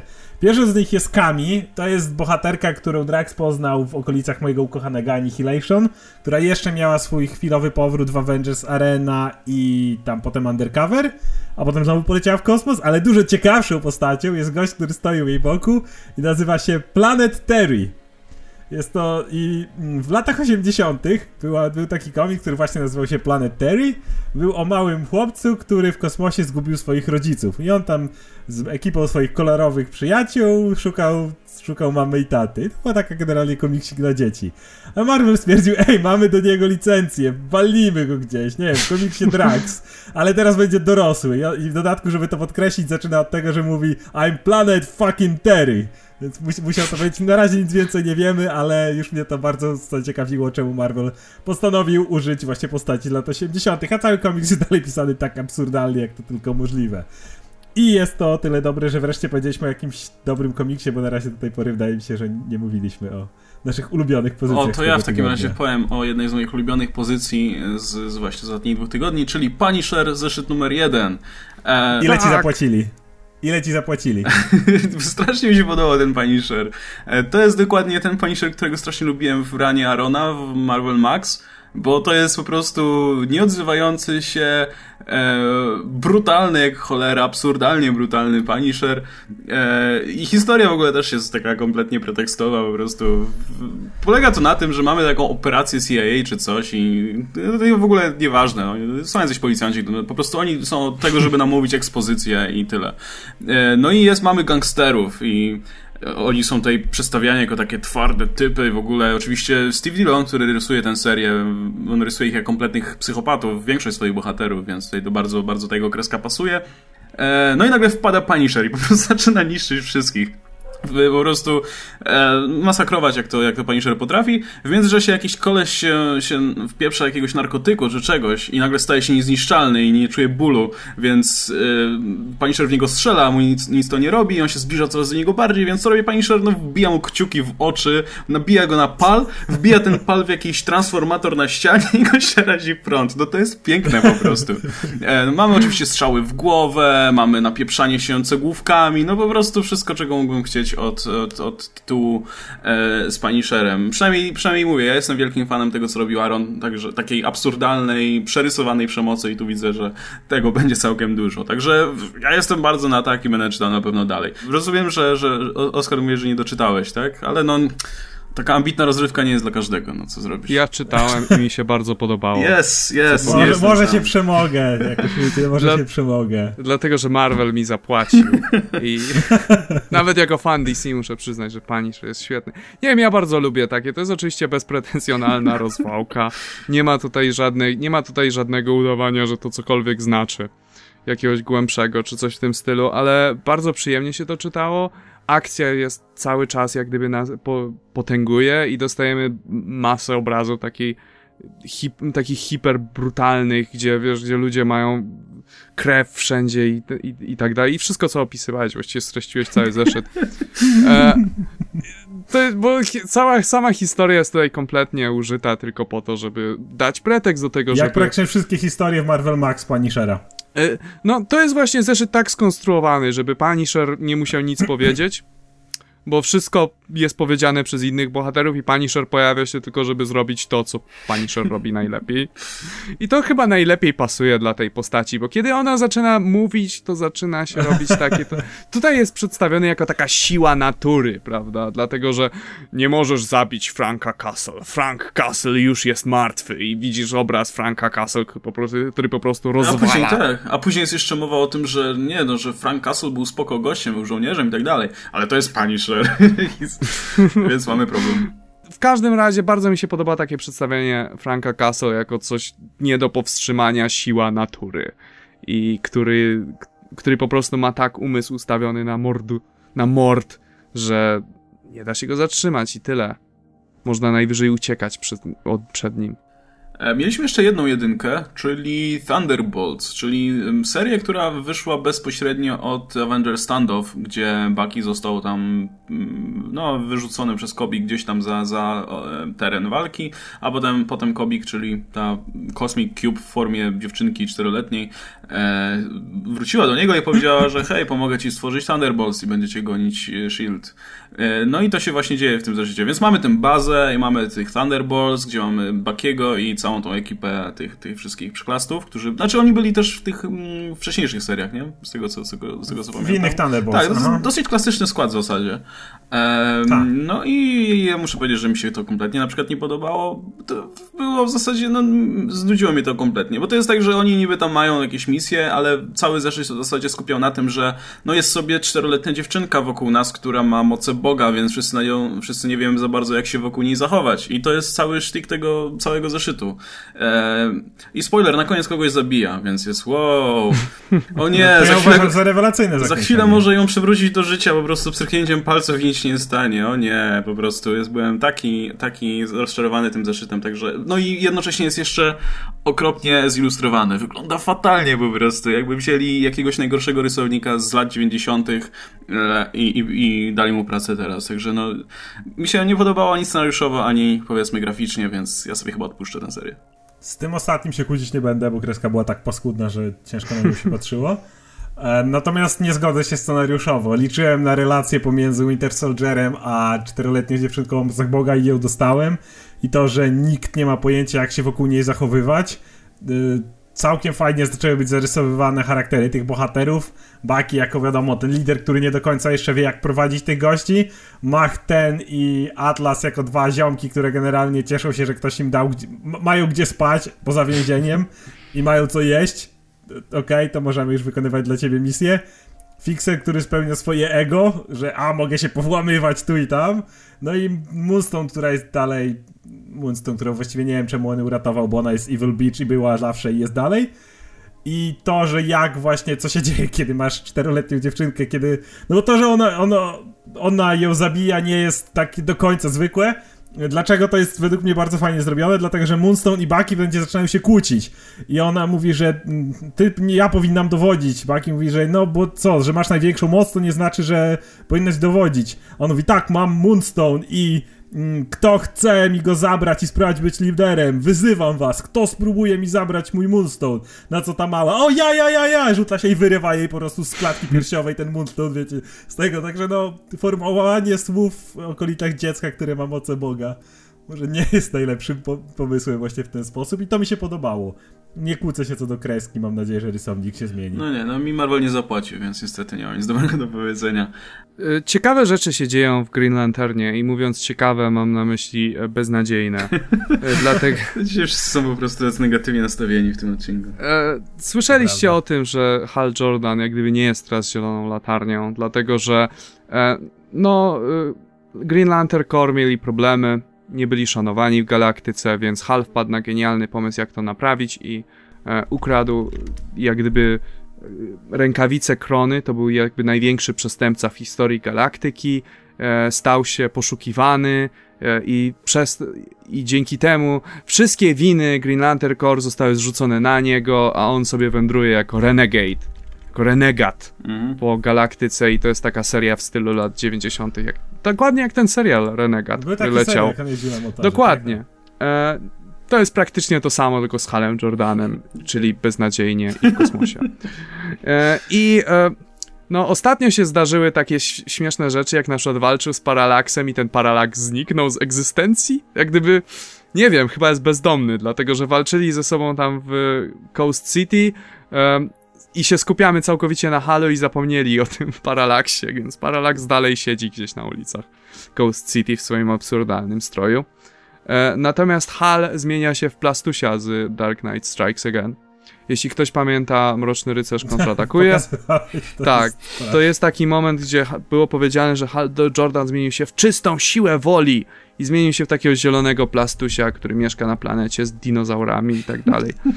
I teraz jest powiedziane, że ta rękawica krony tak działa na niego, że on sam staje się czystą, czystym konstruktem z si siły woli i staje się taki zielony cały i przeźroczysty i, i zapomina kim jest i to do czegoś prowadzi, co mnie już kompletnie nie obchodzi. Po Rebirth prawdopodobnie nie będę czytać tej serii.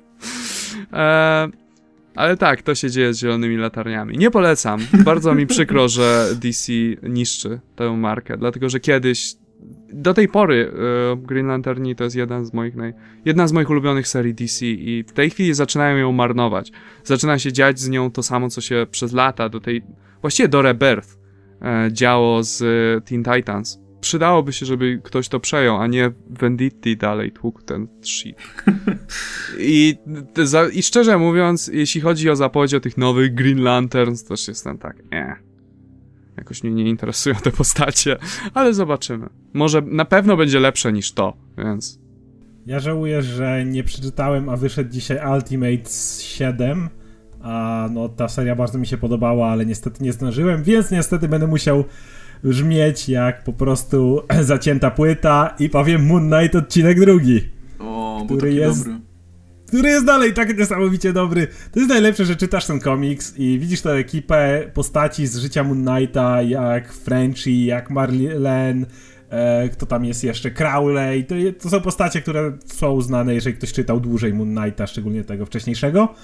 No i oni się zbierają w tym psychiatryku razem, po kolei mówią, że tak, wiemy, że tutaj jesteśmy więzieni, że to jest miejsce nie z tej ziemi. I Moon Knighta odwiedza Konshu i mu tłumaczy jakąś walkę bytów. Znajdują mu z powrotem ten garnitur Mistera Knighta, je, powraca. I mówią, że muszą uciekać przez piwnicę, a tam na końcu jakieś zombie ich atakują. Mumie Wszystko, jakieś mumie, no, tak. Wszystko fajnie, tylko jeżeli naprawdę się tym zastanowisz, to gdyby nie fakt, że wiemy, że istnieje Moon i tak dalej, to po prostu mogłaby być banda psycholi, która próbuje nawiec psychiatryka i, i to jest to tak, no, to jest tak, największa siła tego komiksu, że to, wiesz, to, to już było w pierwszym zeszycie, że nie wiesz, czy to się dzieje naprawdę, czy nie, że to, czy to są dalej tylko zwidy, ale to idą dalej, w ty, idą w tym dalej. Masz i wskazówki, które ci jasno mówią, że to się dzieje naprawdę, ale też te wskazówki takie równie, równie silne, które ci mówią, że to tylko jest banda, tak, banda no, czubków. E ekipę, no. która jest banda czubków, która po prostu, wiesz, zebrała się w kupę i próbuje zwiać z psychiatryka przez piwnicę.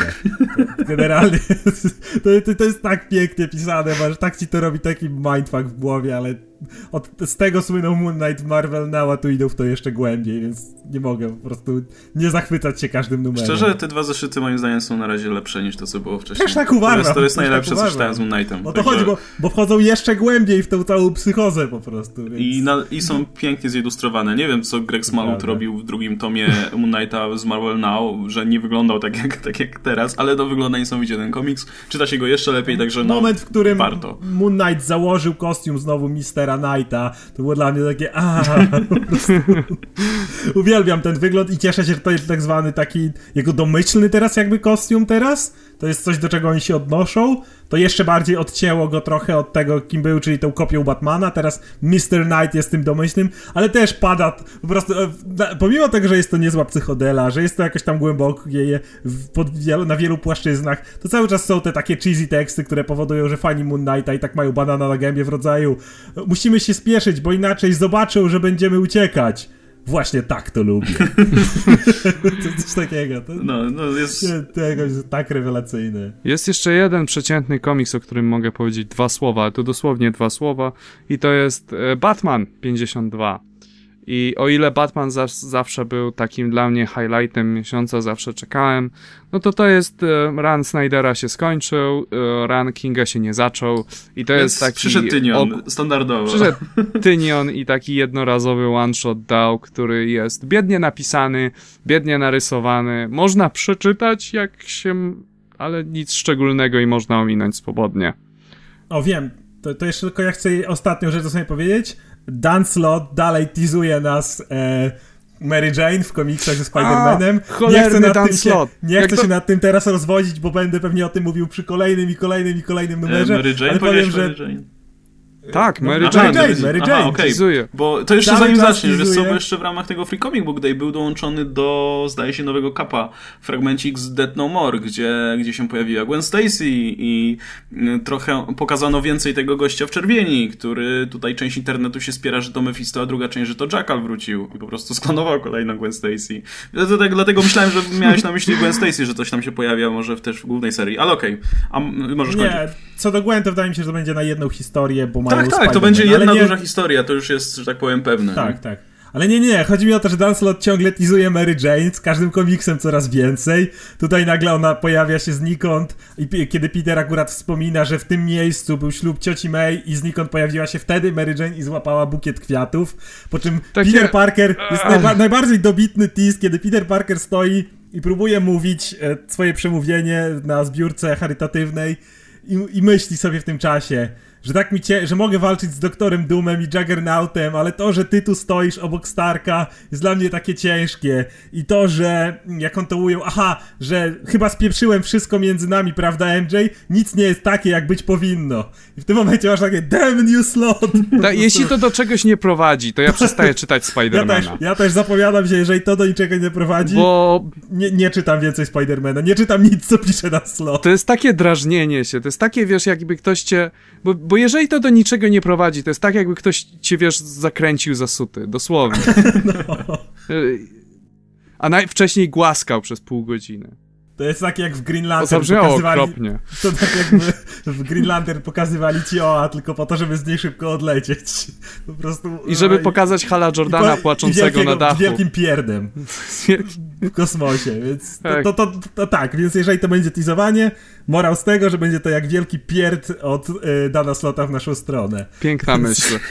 Tak, to jest moje przesłanie na ten odcinek. Dobra, to na sam koniec, żeby zakończyć jeszcze to pozytywną nutą, e, ostatnia rekomendacja ode mnie, czyli Vision numer 7. Em, W Visionie ostatnio się działy ciekawe rzeczy i to bym musiał dużo więcej czasu poświęcić na to, żeby to omówić, bo tam naprawdę jest sporo fajnych rzeczy się zostało. No i właśnie poprzedni zeszyt, ten szósty, zakończył się takim cliffhangerem, gdzie no ogólnie, no wszyscy myślą, że z Visionem jest coś nie tak, że on ogólnie przyje, przyleci i ich wszystkich pozabija. No ja tak czekałem, co się wydarzy dalej. E, I no i dostaliśmy zeszyt, który jest takim przerywnikiem po prostu, bo najwyraźniej artysta musiał sobie odpocząć. E, Jest, jest to zeszyt, który dokumentuje całą długą historię związku Vision z mm, Scar Scarlet Witch. E, mamy sporo takich nawiązań do starych komiksów. Zresztą one są tam potem na sam koniec wymienione, jakby ktoś chciał je sprawdzić. Mm, Mamy ten cały jego etap związku, kiedy oni byli razem, byli tak strasznie w sobie zakochani. Potem, gdy ten związek się trochę sypał, gdzie e, Wanda miała te swoje wymyślone dzieci. Kolejna długa historia.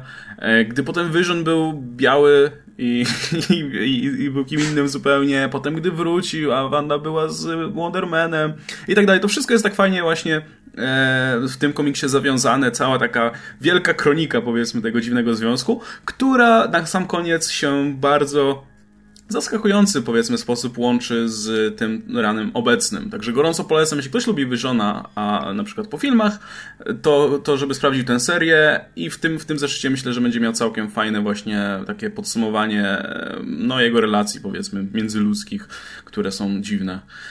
A nie New Avengers, gdzie Wanda również mówi o ślubie swoim z Visiona, natomiast jest narysowana tak, jakby chciała uwieść wszystkich, do których mówi. A mówi do swojego syna i jego kolegów. Więc... Mówi do swojego syna, jego, jego tak, kolegi, do Wickana i Hulkinga. Ale o tych... O... Więc tak, już, już nie będę o tym komiksie mówił. Ja chciałbym jeszcze jedną rzecz polecić na koniec, dlatego że ja byłem cały czas Damn, pesymistyczny. Chciałem mieć ostatnie słowo, no, no dobra. Ach. E, mówiliśmy o zielonych latarniach i o tym, jak Hal Jordan jest beznadziejny i chciałbym tak dla równowagi polecić dzisiejszy, dzisiejszy numer e, Green Lantern Core Edge of Oblivion. Pisze to Tom Taylor, który doskonale rozumie te postacie, umie je pisać, umie dodać troszeczkę humoru, bo ta historia jest dosyć smutna, ale Tom Taylor zresztą to pokazał przy Injustice, gdzie rok drugi to jest praktycznie historia o zielonych latarniach. E, Chciałbym, żeby on się zajmował latarniami. Główną, głównym był pisarzem latarni, głównym scenarzystą latarni w Porybirth. Niestety tak nie będzie. E, I e, ten zeszyt jest jak gdyby skoncentrowany na Gaju Gardnerze. Dostajemy troszeczkę jego originu, troszeczkę dowiadujemy się o jego rzeczach z dzieciństwa i to się ładnie jak gdyby zawiązuje z ich obecnym złoczyńcą, z którym walczy, walczą oddziały Zielonych Latarni, które są uwięzione w czasie i w przestrzeni, w innym uniwersum. No to grunt, że kończymy pozytywną nutą w takim razie e, i spotykamy się, jak rozumiem, za tydzień, gdzie pomówimy sobie o Dark Side War, które udało mi się nadrobić. Zresztą za dwa tygodnie mamy wielką konkluzję tego eventu. Trochę szybko w sumie, biorąc pod uwagę, ile jeszcze tam wątków jest otwartych. No ale zobaczymy. E, chociaż numer chyba będzie jakiś podwójny. No dobra, okej. Okay. się zamykam. E, dobra, w takim razie dziękujemy wam bardzo za uwagę. Ze mną był e, Oskar Rogowski, komiksowanie 616. Żegnam się. I Adam Antolski, Ankol Mruwa. Hej wszystkim. Bardzo fajnie wypadła ta twoja, wiesz, prelekcja w Krakowie. Polecam. Jest do, jest, jest, jest do odsłuchania tutaj, podamy linka na dole, tak żeby ktoś chciał tak. obejrzeć, to może sobie odsłuchać. No, chciałbym odsłuchać. Obejrzeć też może. E, no i widzimy, tak jak wspominałem, widzimy się w kolejnym, w kolejnym odcinku już za tydzień. Cześć!